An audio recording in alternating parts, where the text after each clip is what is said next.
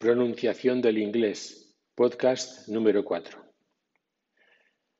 Te dije en la comunicación 2 que las consonantes se caracterizan por el hecho de que el aliento encuentra obstáculos y por necesitar de las vocales para formar sílabas, aunque de hecho vamos a encontrarnos con sílabas cuya vocal ha sido reducida a un sonido plano y fugaz. Hay 16 sonidos consonante que vienen formando pares sordos sonoros en réplicas, y es así como vamos a describirlos. Hay otros ocho sonidos de consonante que son sordos, es decir, sin vibración de cuerdas vocales. Comenzaré describiendo someramente los sonidos de consonante que vienen en pares sordos sonoro, es decir, en la primera hay vibración de cuerdas vocales, pero no en la segunda. A partir de L, los sonidos son únicamente sonoros.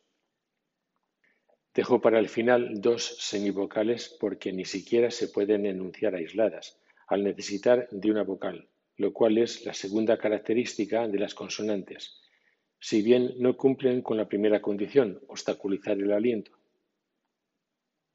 Recuerda que hasta el número 8 incluido, el segundo sonido es como el primero, pero vibrando cuerdas vocales. 1.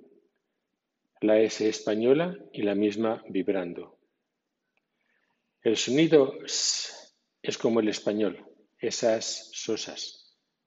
Puede ser inicial, sun, intermedio, distant, incest o final, advice. Su versión con voz z es algo parecida a la S española cuando dices mismo. También puede ser inicial, zu, intermedio, lazy o final, advise. 2. Sh y z. La manera más sencilla de producir el sonido que escribimos como SH es simular que mandas callar cruzando el dedo delante de los labios. Sh puede ser inicial, she, ambos pueden ser intermedios, mention, disclosure o finales, finish, garage en versión americana. 3. Ch y z. El primero es como el sonido ch del español, charla. Y el segundo no existe en español, aunque podemos compararlo con la Y de inyectar. Ambos pueden ser iniciales, chain, gem, intermedias, future, suggest o finales each, baggage. 4. P y B. El sonido P es como el español, pero el sonido B es más explosivo que el español, habida cuenta de que la B española es más suave que la P. Pueden ser iniciales pain, book, intermedios, couple, Robert o finales, stop, verb. 5. T y D. En español ambos son dentales.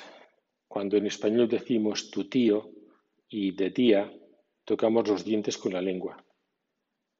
En inglés, en cambio, la lengua debe ir un centímetro más atrás, a la encía to till, de día. Son iniciales till, day, intermedias, letter, edit o finales stopped, smiled. También puedes encontrar divergencias, por ejemplo, en británico es smelt contraviniendo la inercia al decir T después de L. Por eso en América pronuncian el pasado como smelled, siguiendo la inercia LD, sonoro seguido de sonoro, no sonoro seguido de sordo. En Estados Unidos es frecuente que también por inercia el sonido T suene D entre sonidos vibrantes, water o water, Peter o Peter o twenty o 20. Observa lo que ocurre en esta última palabra. Como la T está entre sonidos sonoros, en América suena sonora, como la D. y por lo tanto no es NI, es N más D inglesa más I. No es 20, sino 20. No es ni, sino D. Por cierto, ten cuidado porque la R española se parece a la D inglesa. Agudiza un poco el oído para diferenciar entre sido y sido, no la D española sido. 6. Sonidos K y G. El sonido K equivale al sonido de la C española delante de A, O, U, casa con cuna. En cuanto al sonido inglés G, hay que tener cuidado de cerrar la garganta, como cuando en español decimos guerra, sangre. En inglés solo existe esa G, que es G, pero en español hay dos sonidos de G, una cerrando la garganta, gamo, guinda, y otra no cerrando la garganta, como cuando decimos amigo. La única G inglesa se produce cerrando, get.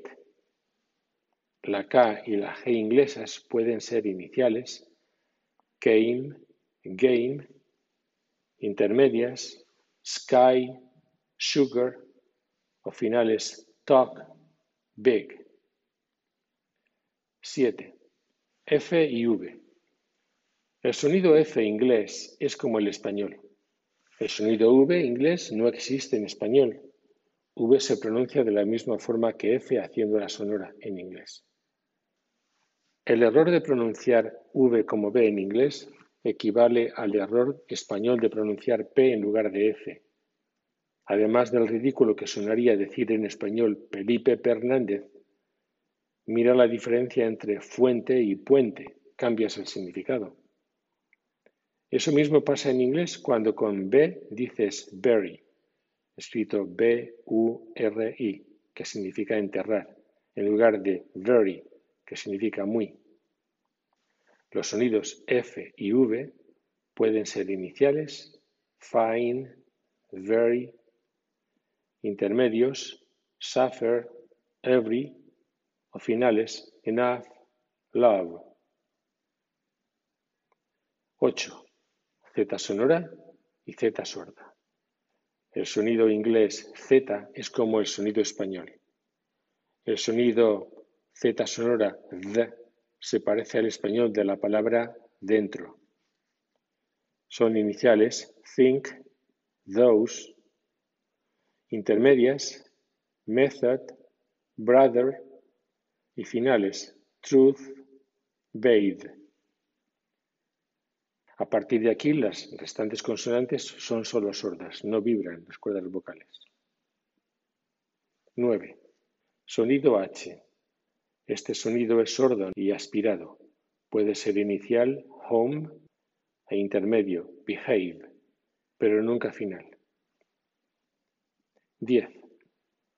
Sonido de L. Como inicial es claro y similar al español en la palabra lado o en inglés lad. También es claro, aunque algo más débil, cuando va en medio entre vocales, foolish, telling. Es oscuro y más débil al final de sílaba, salty o de palabra, fall, well, well. Recuerda lo que te dije de all silábica en la sección de vocales del podcast número 3. 11. Sonido de M coincide con el español, aunque es un poco más nasal. Debe tenerse cuidado de no pronunciar M final como N. Puede ser inicial mate, intermedio memorize o final came o curriculum. 12. Sonido N. Es similar al sonido N español. Puede ser inicial o final, none, e intermedio, eventual. Ten cuidado con lo dicho para an silábica de la que te hablé en la comunicación anterior. 13. Sonido ng o ang es un alófono más que un fonema. Equivale a la ng español de banco o mango, Nunca es inicial. Puede ser intermedio, bringer, o final evening. En su momento haré hincapié en la pronunciación de delante de k o g, think, singular. 14. Sonido de R. Te llamo la atención sobre lo que te dije acerca de la R silábica en la sección de vocales del podcast anterior. Esta es posiblemente la consonante más problemática del inglés. En el Reino Unido no se pronuncia el sonido R cuando forma una sílaba con la vocal que le precede, al contrario que en Estados Unidos. Aunque incidiremos más en esta última, damos por buenas ambas versiones, y en principio se pronunciará, de forma que la pronunciación de R enlace británica deje de tratarse como una excepción o defecto. La R que sigue a una vocal formando una sílaba alarga esa vocal anterior y según lugares se introduce un sonido A entre los sonidos de la vocal y de R, como te expliqué al hablarte de las vocales. Te puse el ejemplo here o here en Estados Unidos y here en el Reino Unido. Cuando la vocal sigue al sonido R, este sigue siendo fricativo, para, no como el vibrante español de para o parra. El acento fuerte o medio que precede a cualquier consonante se pronuncia A, pero cuando precede a R silábica se pronuncia R, así bus, her, up, sir, etc. Ahora me referiré a dos semivocales impronunciables, aisladas. 15. El sonido que representamos como W no se puede pronunciar solo. Es semivocal, es decir, el aliento no encuentra obstáculo al ser expulsado, pero necesita de otra vocal para pronunciarse. Equivale a la U española del hiato y diptongos we, queen, we, question, wa, want o wa, Washington. 16. Y, que en fonología representamos como Y, al ser semivocal, también necesita de otra vocal para pronunciarse. No existe sin una vocal. Corresponde al sonido español de I en los diptongos y hiatos IE, IA, IO, IU, IES, United. Puede ser inicial como en estos casos o intermedia, excuse. Por fin, después de describirte brevemente los sonidos del inglés, permíteme que te haga una observación esencial. Posiblemente, cuando se te habla o hablas tú de pronunciación del inglés, uno se reduce a pensar en los sonidos de las palabras, que es lo que sueles ver en los diccionarios. Pero eso es solo la cuarta parte de la realidad. En el siguiente episodio te explicaré las otras tres cuartas partes. Y ahora quizás te preguntes, ¿por qué los diccionarios no dan más información fonológica? La respuesta es sencilla. En un diccionario, las palabras solo están clasificadas, no dan fonología, solo dan fonética. El diccionario es como un tejar en el que se fabrican y acumulan ladrillos, donde no están formando paredes, solo están clasificados. Pero cuando se ensamblan para construir, surge otra realidad, como así ocurre cuando ensamblas las palabras para perfilar frases que transmiten ideas. Así que no es suficiente saber cómo se pronuncian esas palabras, hay que saber cómo se ensamblan e interaccionan entre sí. A propósito de esto, se suele insistentemente usar la palabra entonación. Esta palabra es confusa e insuficiente, y si quieres lo dejamos en inapropiada. Recoge vagamente lo que detenidamente te explicaré en el podcast número 5. Hemos empleado unos minutos en revelar la naturaleza de los sonidos del inglés y con ellos de los sonidos de las palabras en cuanto aisladas. En el siguiente podcast vamos a investigar la naturaleza secundaria de la pronunciación inglés, es decir, los elementos que se emplean en el ensamblaje de palabras. Aunque vamos a llamar secundarios a dichos elementos con los que se ensambla, son tan importantes y transmiten tanta información como los primarios. En el capítulo 3 del libro Pronunciación inglesa, dinámica y ensamblaje tendrás un catálogo de 94 sonidos y combinaciones junto con sus normas y ejemplos. Como lo habitual, aunque anormal, es hablar inglés apoyado en la escritura, en estas comunicaciones queremos sembrar certeza, digamos, ciencia, y superar la abundante vaguedad global en la enseñanza del inglés. Te lo explico de otra forma. Estás acostumbrado a que te den y usar el abanico cerrado. Yo quiero que lo abras completamente, tengas certeza de lo que entraña y te sirvas de todo su potencial. Eso busco que hagas con el inglés cuando lo hablas que sepas cuáles son sus recursos y los uses. Por eso el siguiente podcast número 5. Pronunciación del inglés, podcast número 4. Te dije en la comunicación 2 que las consonantes se caracterizan por el hecho de que el aliento encuentra obstáculos y por necesitar de las vocales para formar sílabas aunque de hecho vamos a encontrarnos con sílabas cuya vocal ha sido reducida a un sonido plano y fugaz. Hay 16 sonidos consonante que vienen formando pares sordos sonoros en réplicas, y es así como vamos a describirlos. Hay otros ocho sonidos de consonante que son sordos, es decir, sin vibración de cuerdas vocales. Comenzaré describiendo someramente los sonidos de consonante que vienen en pares sordo-sonoro, es decir, en la primera hay vibración de cuerdas vocales, pero no en la segunda. A partir de L, los sonidos son únicamente sonoros.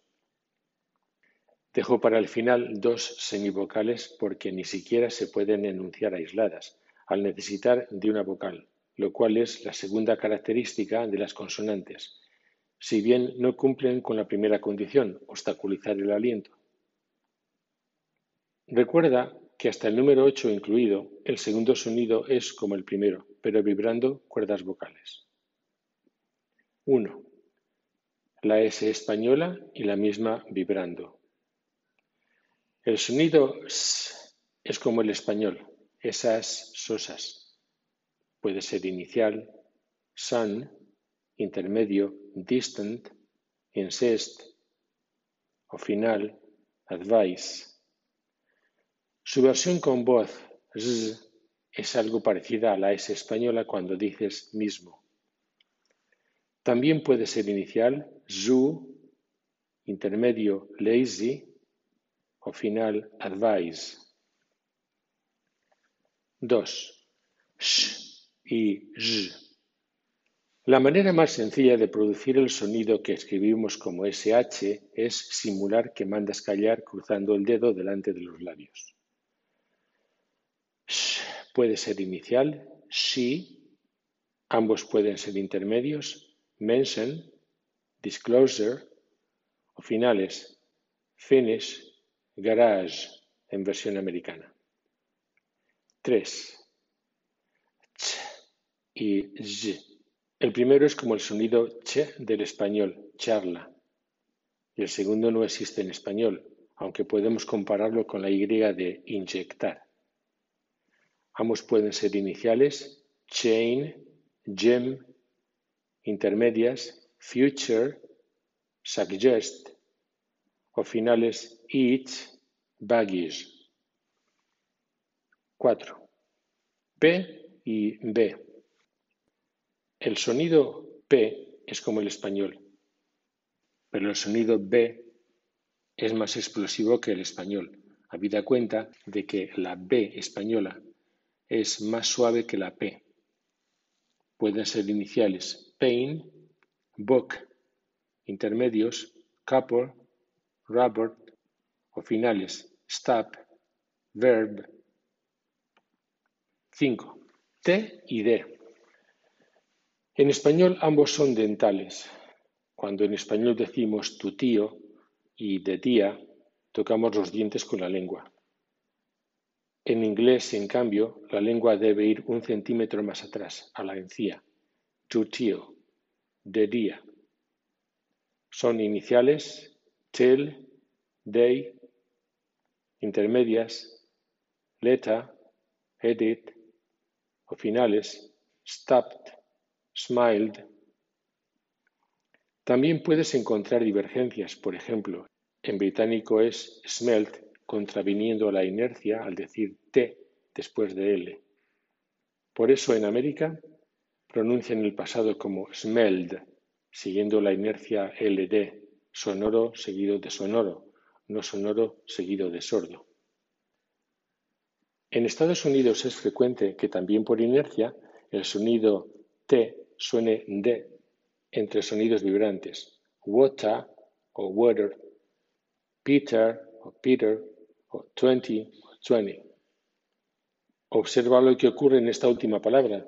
Como la T está entre sonidos sonoros, en América suena sonora, como la D, y por lo tanto no es NI, es N más D inglesa más I.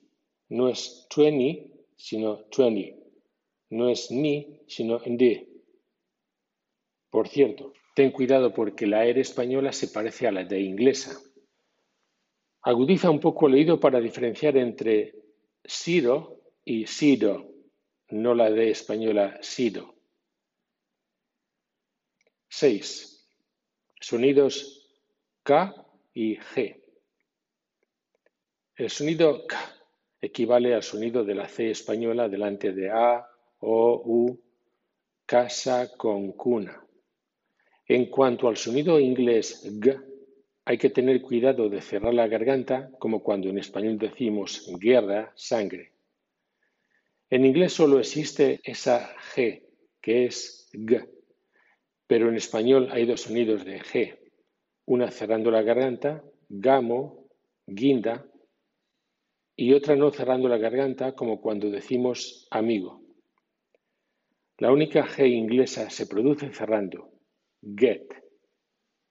La K y la G inglesas pueden ser iniciales, came, game, intermedias, sky, sugar o finales talk, big. 7. F y V. El sonido F inglés es como el español. El sonido V inglés no existe en español. V se pronuncia de la misma forma que F haciendo la sonora en inglés. El error de pronunciar V como B en inglés equivale al error español de pronunciar P en lugar de F. Además del ridículo que sonaría decir en español Felipe Fernández, mira la diferencia entre fuente y puente, cambias el significado. Eso mismo pasa en inglés cuando con B dices bury, escrito B-U-R-I, que significa enterrar, en lugar de very, que significa muy.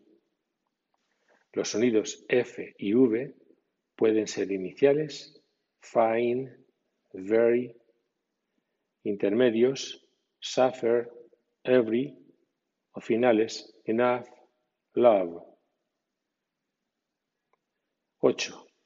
Z sonora y Z sorda. El sonido inglés Z es como el sonido español. El sonido Z sonora D se parece al español de la palabra dentro.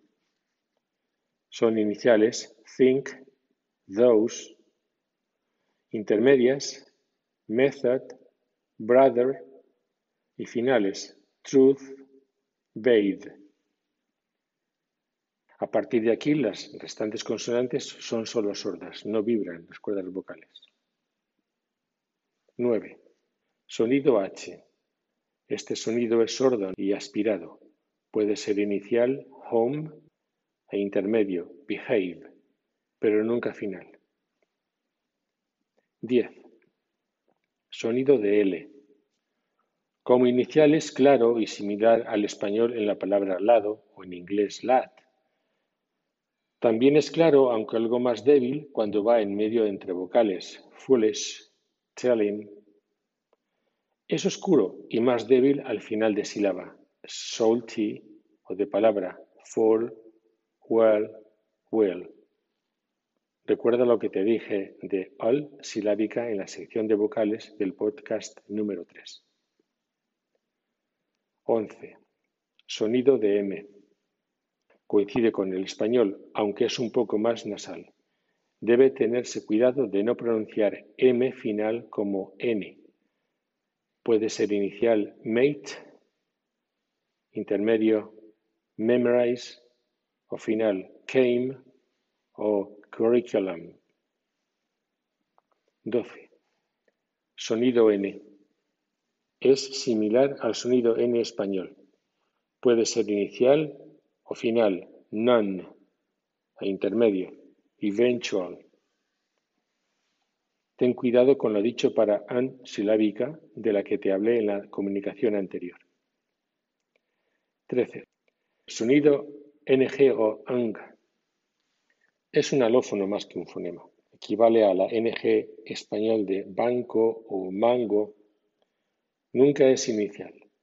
Puede ser intermedio, bringer, o final evening.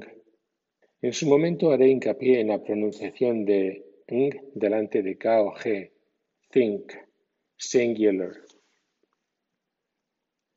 14. Sonido de R. Te llamo la atención sobre lo que te dije acerca de la R silábica en la sección de vocales del podcast anterior. Esta es posiblemente la consonante más problemática del inglés. En el Reino Unido no se pronuncia el sonido R cuando forma una sílaba con la vocal que le precede, al contrario que en Estados Unidos. Aunque incidiremos más en esta última, damos por buenas ambas versiones, y en principio se pronunciará de forma que la pronunciación de R enlace británica deje de tratarse como una excepción o defecto. La R que sigue a una vocal formando una sílaba alarga esa vocal anterior y según lugares se introduce un sonido A entre los sonidos de la vocal y de R, como te expliqué al hablarte de las vocales. Te puse el ejemplo here o here en Estados Unidos y here en el Reino Unido. Cuando la vocal sigue al sonido R, este sigue siendo fricativo, para, no como el vibrante español de para o parra. El acento fuerte o medio que precede a cualquier consonante se pronuncia A, pero cuando precede a R silábica se pronuncia R, así bus, her, up, sir, etc. Ahora me referiré a dos semivocales impronunciables, aisladas. 15. El sonido que representamos como W no se puede pronunciar solo. Es semivocal, es decir, el aliento no encuentra obstáculo al ser expulsado, pero necesita de otra vocal para pronunciarse. Equivale a la U española del hiato y diptongos we, queen, we, question, wa, want o wa, Washington. 16. Y, que en fonología representamos como Y, al ser semivocal también necesita de otra vocal para pronunciarse. No existe sin una vocal. Corresponde al sonido español de I en los diptongos y hiatos IE, IA, IO, IU, IES, United, Puede ser inicial como en estos casos o intermedia, excuse. Por fin, después de describirte brevemente los sonidos del inglés, permíteme que te haga una observación esencial. Posiblemente, cuando se te habla o hablas tú de pronunciación del inglés, uno se reduce a pensar en los sonidos de las palabras, que es lo que sueles ver en los diccionarios. Pero eso es solo la cuarta parte de la realidad. En el siguiente episodio te explicaré las otras tres cuartas partes. Y ahora quizás te preguntes, ¿por qué los diccionarios no dan más información fonológica? La respuesta es sencilla. En un diccionario las palabras solo están clasificadas, no dan fonología, solo dan fonética. El diccionario es como un tejar en el que se fabrican y acumulan ladrillos, donde no están formando paredes, solo están clasificados. Pero cuando se ensamblan para construir, surge otra realidad, como así ocurre cuando ensamblas las palabras para perfilar frases que transmiten ideas. Así que no es suficiente saber cómo se pronuncian esas palabras, hay que saber cómo se ensamblan e interaccionan entre sí. A propósito de esto, se suele insistentemente usar la palabra entonación. Esta palabra es confusa e insuficiente, y si quieres lo dejamos en inapropiada. Recoge vagamente lo que detenidamente te explicaré en el podcast número 5. Hemos empleado unos minutos en revelar la naturaleza de los sonidos del inglés y con ellos de los sonidos de las palabras en cuanto aisladas. En el siguiente podcast vamos a investigar la naturaleza secundaria de la pronunciación inglés, es decir, los elementos que se emplean en el ensamblaje de palabras. Aunque vamos a llamar secundarios a dichos elementos con los que se ensambla, son tan importantes y transmiten tanta información como los primarios. En el capítulo 3 del libro Pronunciación inglesa, dinámica y ensamblaje tendrás un catálogo de 94 sonidos y combinaciones junto con sus normas y ejemplos. Como lo habitual, aunque anormal, es hablar inglés apoyado en la escritura, en estas comunicaciones queremos sembrar certeza, digamos, ciencia, y superar la abundante vaguedad global en la enseñanza del inglés. Te lo explico de otra forma. Estás acostumbrado a que te den y usar el abanico cerrado. Yo quiero que lo abras completamente, tengas certeza de lo que entraña y te sirvas de todo su potencial. Eso busco que hagas con el inglés cuando lo hablas, que sepas cuáles son sus recursos y los uses. Por eso el siguiente podcast número 5. Pronunciación del inglés Podcast número 4. Te dije en la comunicación 2 que las consonantes se caracterizan por el hecho de que el aliento encuentra obstáculos y por necesitar de las vocales para formar sílabas, aunque de hecho vamos a encontrarnos con sílabas cuya vocal ha sido reducida a un sonido plano y fugaz. Hay 16 sonidos consonante que vienen formando pares sordos sonoros en réplicas y es así como vamos a describirlos. Hay otros ocho sonidos de consonante que son sordos, es decir, sin vibración de cuerdas vocales. Comenzaré describiendo someramente los sonidos de consonante que vienen en pares sordo-sonoro, es decir, en la primera hay vibración de cuerdas vocales, pero no en la segunda. A partir de L, los sonidos son únicamente sonoros. Dejo para el final dos semivocales porque ni siquiera se pueden enunciar aisladas, al necesitar de una vocal, lo cual es la segunda característica de las consonantes, si bien no cumplen con la primera condición, obstaculizar el aliento. Recuerda que hasta el número 8 incluido, el segundo sonido es como el primero, pero vibrando cuerdas vocales. 1. La S española y la misma vibrando. El sonido s es como el español, esas sosas. Puede ser inicial, sun, intermedio, distant, incest o final, advice. Su versión con voz z es algo parecida a la S española cuando dices mismo. También puede ser inicial, zu, intermedio, lazy o final advise. 2. Sh y z.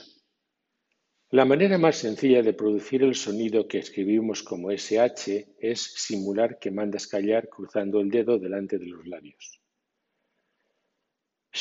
Puede ser inicial, she, ambos pueden ser intermedios, mention, disclosure, o finales, finish, Garage en versión americana. 3. Ch y z. El primero es como el sonido ch del español, charla. Y el segundo no existe en español, aunque podemos compararlo con la Y de inyectar. Ambos pueden ser iniciales, chain, gem, intermedias, future, suggest, o finales each, baggage. 4. P y B. El sonido P es como el español, pero el sonido B es más explosivo que el español, habida cuenta de que la B española es más suave que la P. Pueden ser iniciales pain, book, intermedios, couple, rubber o finales stop, verb. 5. T y D. En español ambos son dentales. Cuando en español decimos tu tío y de tía, tocamos los dientes con la lengua. En inglés, en cambio, la lengua debe ir un centímetro más atrás, a la encía. Tu tío, de día. Son iniciales, till, day, intermedias, letter, edit, o finales, stopped, smiled. También puedes encontrar divergencias, por ejemplo, en británico es smelt, contraviniendo la inercia al decir T después de L. Por eso en América pronuncian el pasado como smelled, siguiendo la inercia LD, sonoro seguido de sonoro, no sonoro seguido de sordo. En Estados Unidos es frecuente que también por inercia el sonido T suene D entre sonidos vibrantes, water o water, Peter o Peter o 20 o 20. Observa lo que ocurre en esta última palabra.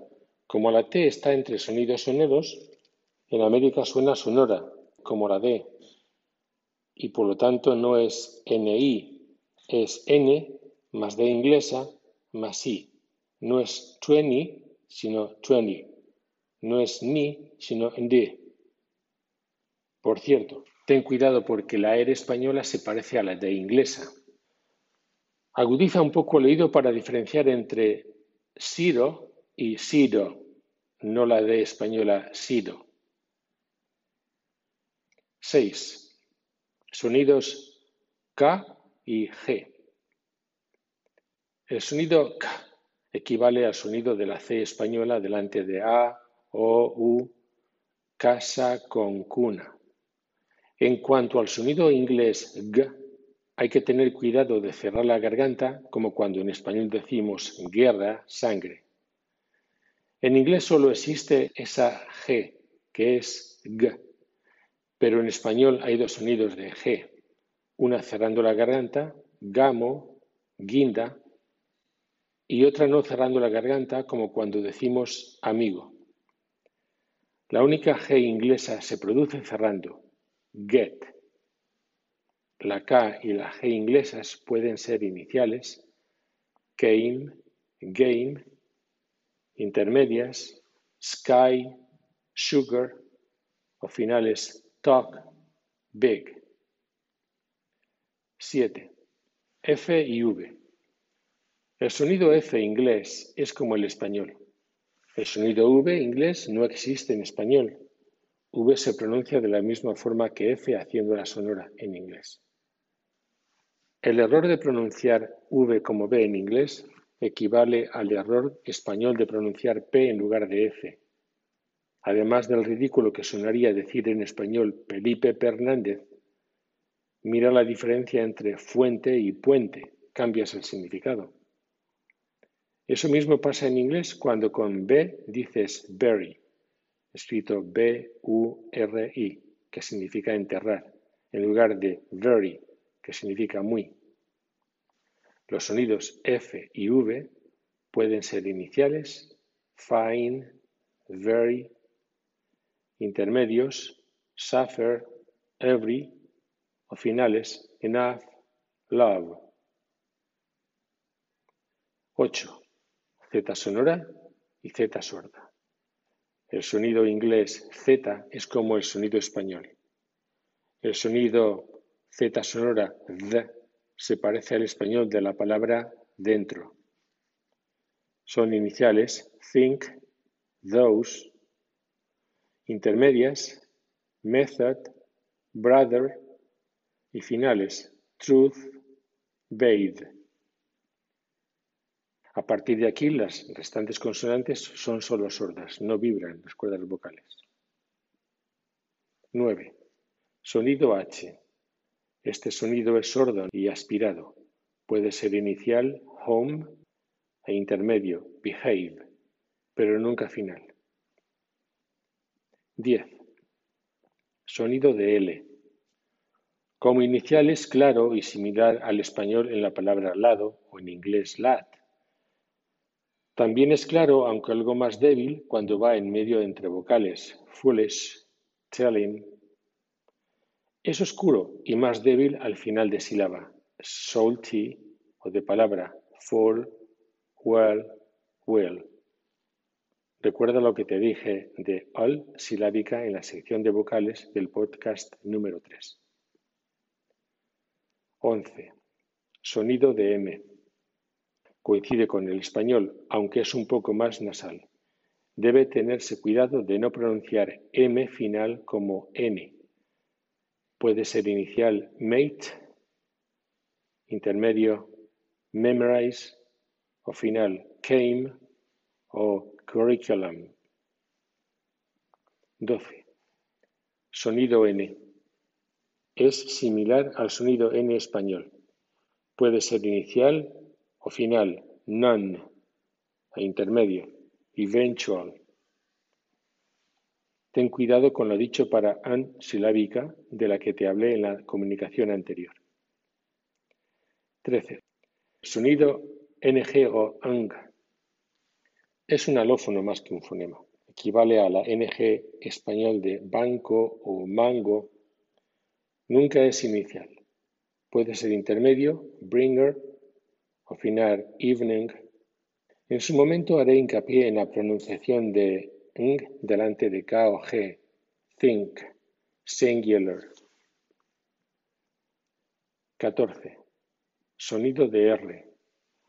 Te llamo la atención sobre lo que te dije acerca de la R silábica en la sección de vocales del podcast anterior. Esta es posiblemente la consonante más problemática del inglés. En el Reino Unido no se pronuncia el sonido R cuando forma una sílaba con la vocal que le precede, al contrario que en Estados Unidos. Aunque incidiremos más en esta última, damos por buenas ambas versiones y en principio se pronunciará, de forma que la pronunciación de R enlace británica deje de tratarse como una excepción o defecto. La R que sigue a una vocal formando una sílaba alarga esa vocal anterior y según lugares se introduce un sonido A entre los sonidos de la vocal y de R, como te expliqué al hablarte de las vocales. Te puse el ejemplo here o here en Estados Unidos y here en el Reino Unido. Cuando la vocal sigue al sonido R, este sigue siendo fricativo, para, no como el vibrante español de para o parra. El acento fuerte o medio que precede a cualquier consonante se pronuncia a, pero cuando precede a R silábica se pronuncia er, así bus, her, up, sir, etc. Ahora me referiré a dos semivocales impronunciables, aisladas. 15. El sonido que representamos como W no se puede pronunciar solo. Es semivocal, es decir, el aliento no encuentra obstáculo al ser expulsado, pero necesita de otra vocal para pronunciarse. Equivale a la U española del hiato y diptongos we, queen, we, question, wa, want o wo, Washington. 16 y que en fonología representamos como Y, al ser semivocal también necesita de otra vocal para pronunciarse. No existe sin una vocal.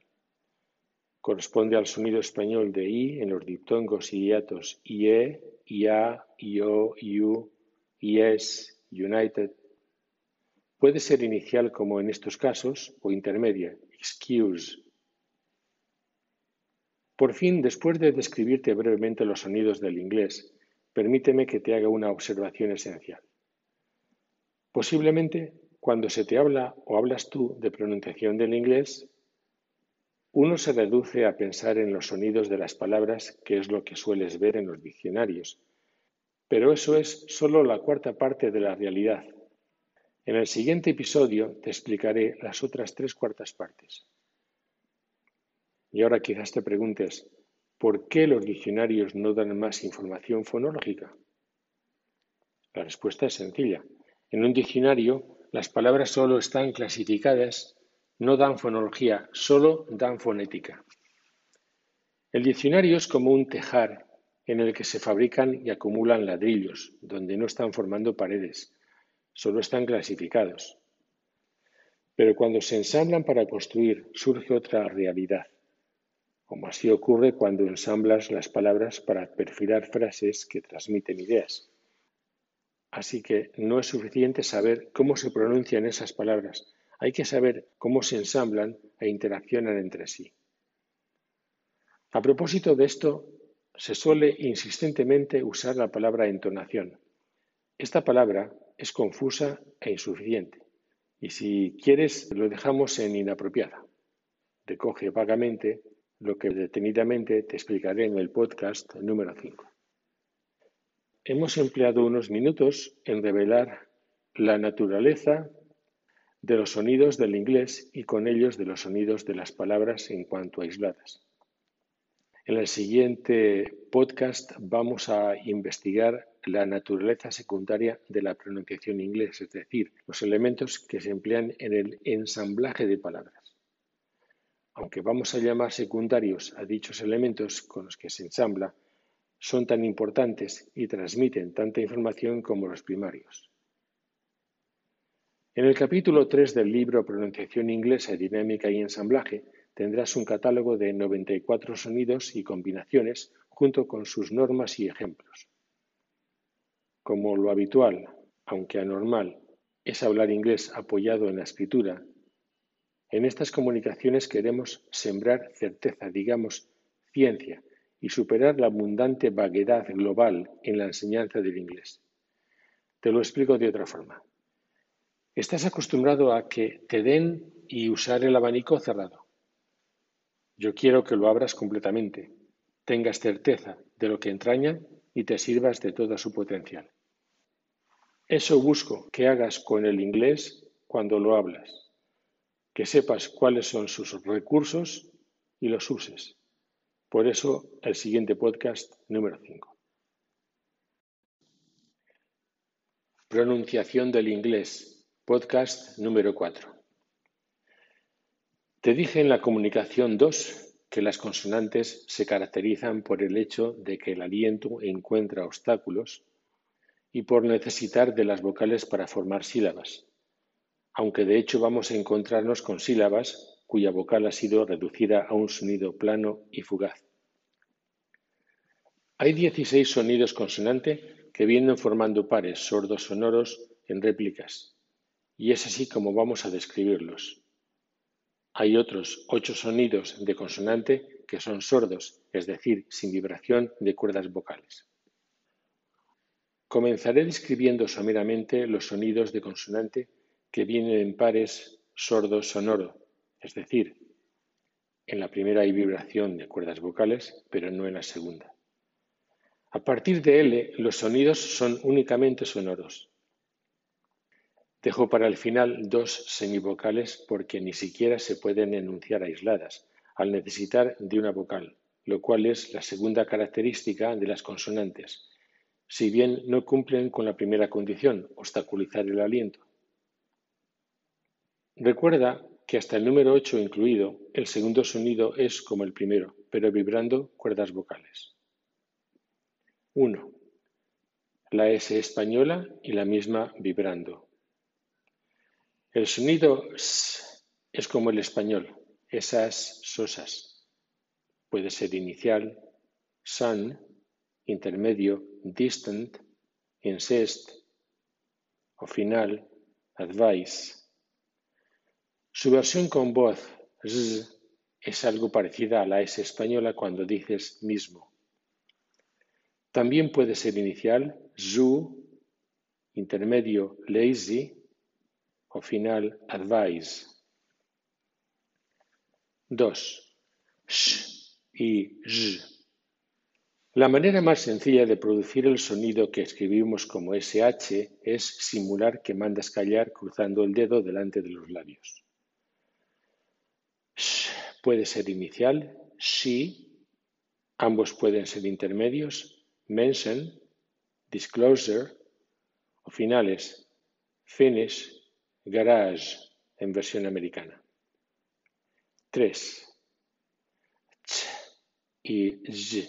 El primero es como el sonido ch del español, charla, y el segundo no existe en español, aunque podemos compararlo con la Y de inyectar.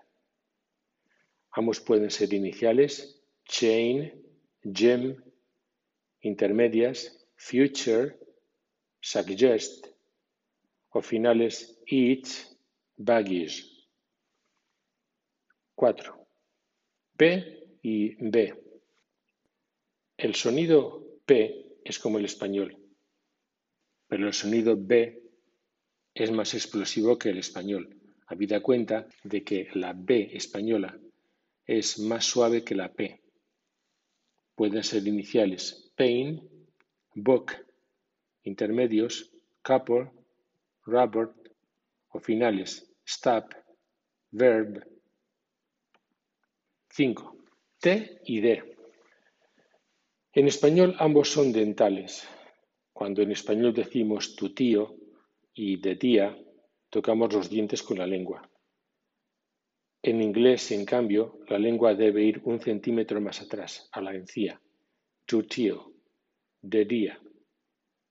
Son iniciales, till, day, intermedias, letter, edit, o finales, stopped, smiled.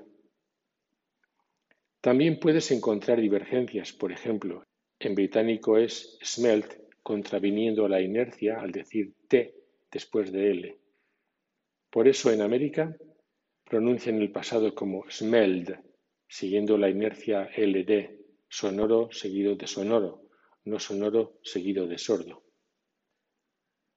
En Estados Unidos es frecuente que también por inercia el sonido T suene D entre sonidos vibrantes, water o water, Peter o Peter o twenty o twenty.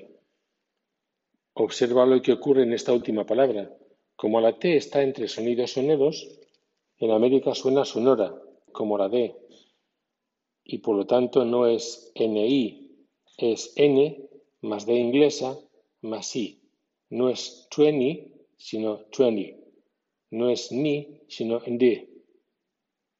Por cierto, ten cuidado porque la R española se parece a la de inglesa. Agudiza un poco el oído para diferenciar entre sido y sido, no la de española sido. 6. Sonidos K y G. El sonido K equivale al sonido de la C española delante de A, o, u, casa con cuna. En cuanto al sonido inglés g, hay que tener cuidado de cerrar la garganta, como cuando en español decimos guerra, sangre. En inglés solo existe esa G, que es G, pero en español hay dos sonidos de G, una cerrando la garganta, gamo, guinda, y otra no cerrando la garganta, como cuando decimos amigo. La única G inglesa se produce cerrando, get. La K y la G inglesas pueden ser iniciales, came, game, intermedias, sky, sugar o finales talk, big.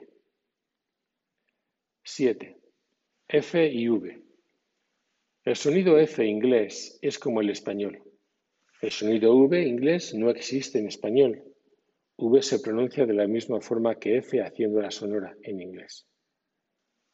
El error de pronunciar V como B en inglés equivale al error español de pronunciar P en lugar de F. Además del ridículo que sonaría decir en español Felipe Fernández, mira la diferencia entre fuente y puente, cambias el significado. Eso mismo pasa en inglés cuando con B dices bury, escrito B-U-R-I, que significa enterrar, en lugar de very, que significa muy. Los sonidos F y V pueden ser iniciales, fine, very, intermedios, suffer, every, o finales, enough, love. 8. Z sonora y Z sorda. El sonido inglés Z es como el sonido español. El sonido Z sonora D se parece al español de la palabra dentro. Son iniciales think, those, intermedias, method, brother y finales, truth, bathe. A partir de aquí, las restantes consonantes son solo sordas, no vibran las cuerdas vocales. 9. Sonido H. Este sonido es sordo y aspirado. Puede ser inicial, home, e intermedio, behave, pero nunca final. 10. Sonido de L. Como inicial es claro y similar al español en la palabra lado o en inglés lad. También es claro, aunque algo más débil, cuando va en medio entre vocales, foolish, telling, es oscuro y más débil al final de sílaba, salty o de palabra, fall, well, well. Recuerda lo que te dije de al silábica en la sección de vocales del podcast número 3. 11. Sonido de M.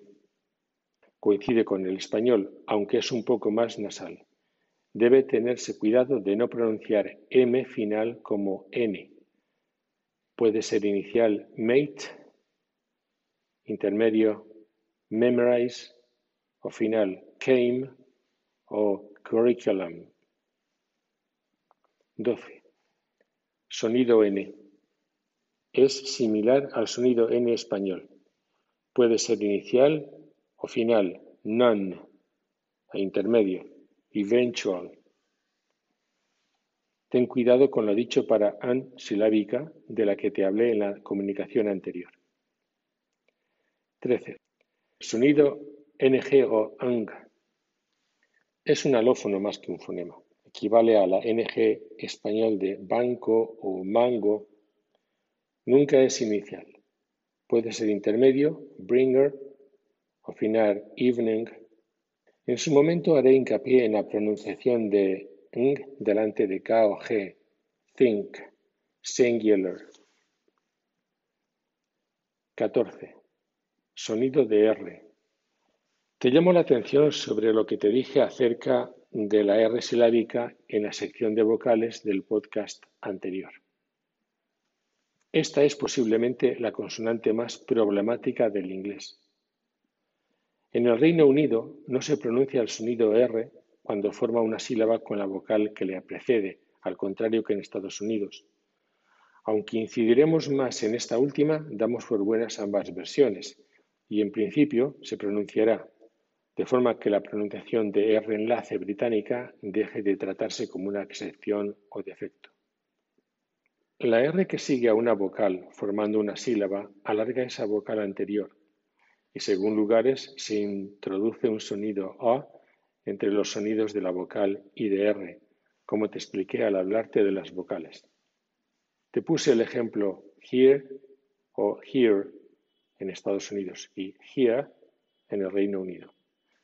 Cuando la vocal sigue al sonido R, este sigue siendo fricativo, para, no como el vibrante español de para o parra. El acento fuerte o medio que precede a cualquier consonante se pronuncia A, pero cuando precede a R silábica se pronuncia R, así bus, her, up, sir, etc. Ahora me referiré a dos semivocales impronunciables, aisladas. 15. El sonido que representamos como W no se puede pronunciar solo. Es semivocal, es decir, el aliento no encuentra obstáculo al ser expulsado, pero necesita de otra vocal para pronunciarse. Equivale a la U española del hiato y diptongos we, queen, we, question, wa, want o wo, Washington. 16. Y, que en fonología representamos como Y, al ser semivocal también necesita de otra vocal para pronunciarse. No existe sin una vocal. Corresponde al sonido español de I en los diptongos y hiatos IE, IA, IO, IU, IES, United. Puede ser inicial como en estos casos o intermedia, excuse. Por fin, después de describirte brevemente los sonidos del inglés, permíteme que te haga una observación esencial. Posiblemente, cuando se te habla o hablas tú de pronunciación del inglés, uno se reduce a pensar en los sonidos de las palabras, que es lo que sueles ver en los diccionarios. Pero eso es solo la cuarta parte de la realidad. En el siguiente episodio te explicaré las otras tres cuartas partes. Y ahora quizás te preguntes, ¿por qué los diccionarios no dan más información fonológica? La respuesta es sencilla. En un diccionario, las palabras solo están clasificadas, no dan fonología, solo dan fonética. El diccionario es como un tejar en el que se fabrican y acumulan ladrillos, donde no están formando paredes, solo están clasificados. Pero cuando se ensamblan para construir, surge otra realidad, como así ocurre cuando ensamblas las palabras para perfilar frases que transmiten ideas. Así que no es suficiente saber cómo se pronuncian esas palabras, hay que saber cómo se ensamblan e interaccionan entre sí. A propósito de esto, se suele insistentemente usar la palabra entonación. Esta palabra es confusa e insuficiente, y si quieres lo dejamos en inapropiada. Recoge vagamente lo que detenidamente te explicaré en el podcast número 5. Hemos empleado unos minutos en revelar la naturaleza de los sonidos del inglés y con ellos de los sonidos de las palabras en cuanto aisladas. En el siguiente podcast vamos a investigar la naturaleza secundaria de la pronunciación inglés, es decir, los elementos que se emplean en el ensamblaje de palabras. Aunque vamos a llamar secundarios a dichos elementos con los que se ensambla, son tan importantes y transmiten tanta información como los primarios. En el capítulo 3 del libro Pronunciación inglesa, dinámica y ensamblaje tendrás un catálogo de 94 sonidos y combinaciones junto con sus normas y ejemplos. Como lo habitual, aunque anormal, es hablar inglés apoyado en la escritura, en estas comunicaciones queremos sembrar certeza, digamos, ciencia, y superar la abundante vaguedad global en la enseñanza del inglés. Te lo explico de otra forma. Estás acostumbrado a que te den y usar el abanico cerrado. Yo quiero que lo abras completamente, tengas certeza de lo que entraña y te sirvas de todo su potencial. Eso busco que hagas con el inglés cuando lo hablas, que sepas cuáles son sus recursos y los uses. Por eso, el siguiente podcast número 5.